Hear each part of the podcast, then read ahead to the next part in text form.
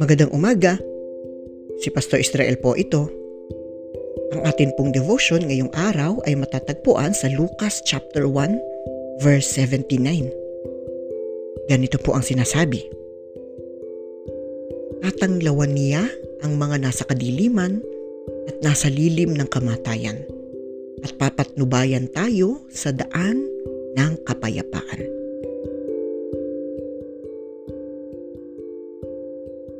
Sa ating patuloy na paghahanda sa pagdiriwang ng Kapaskuhan, inaalala natin ang buhay ni Zacarias, ang asawa ni Elizabeth at ama ni Juan na nagbautismo kay Jesus.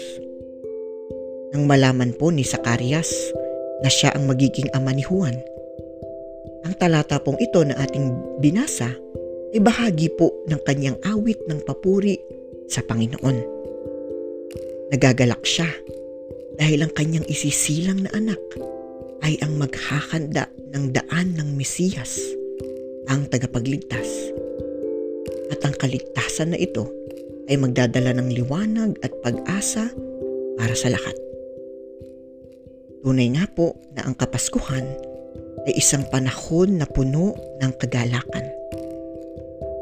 Patuloy nating alalahanin na ang pagdating ng Mesiyas ay nagdadala sa atin ng patnubay at kapayapaan. Tayo po ay manalangin.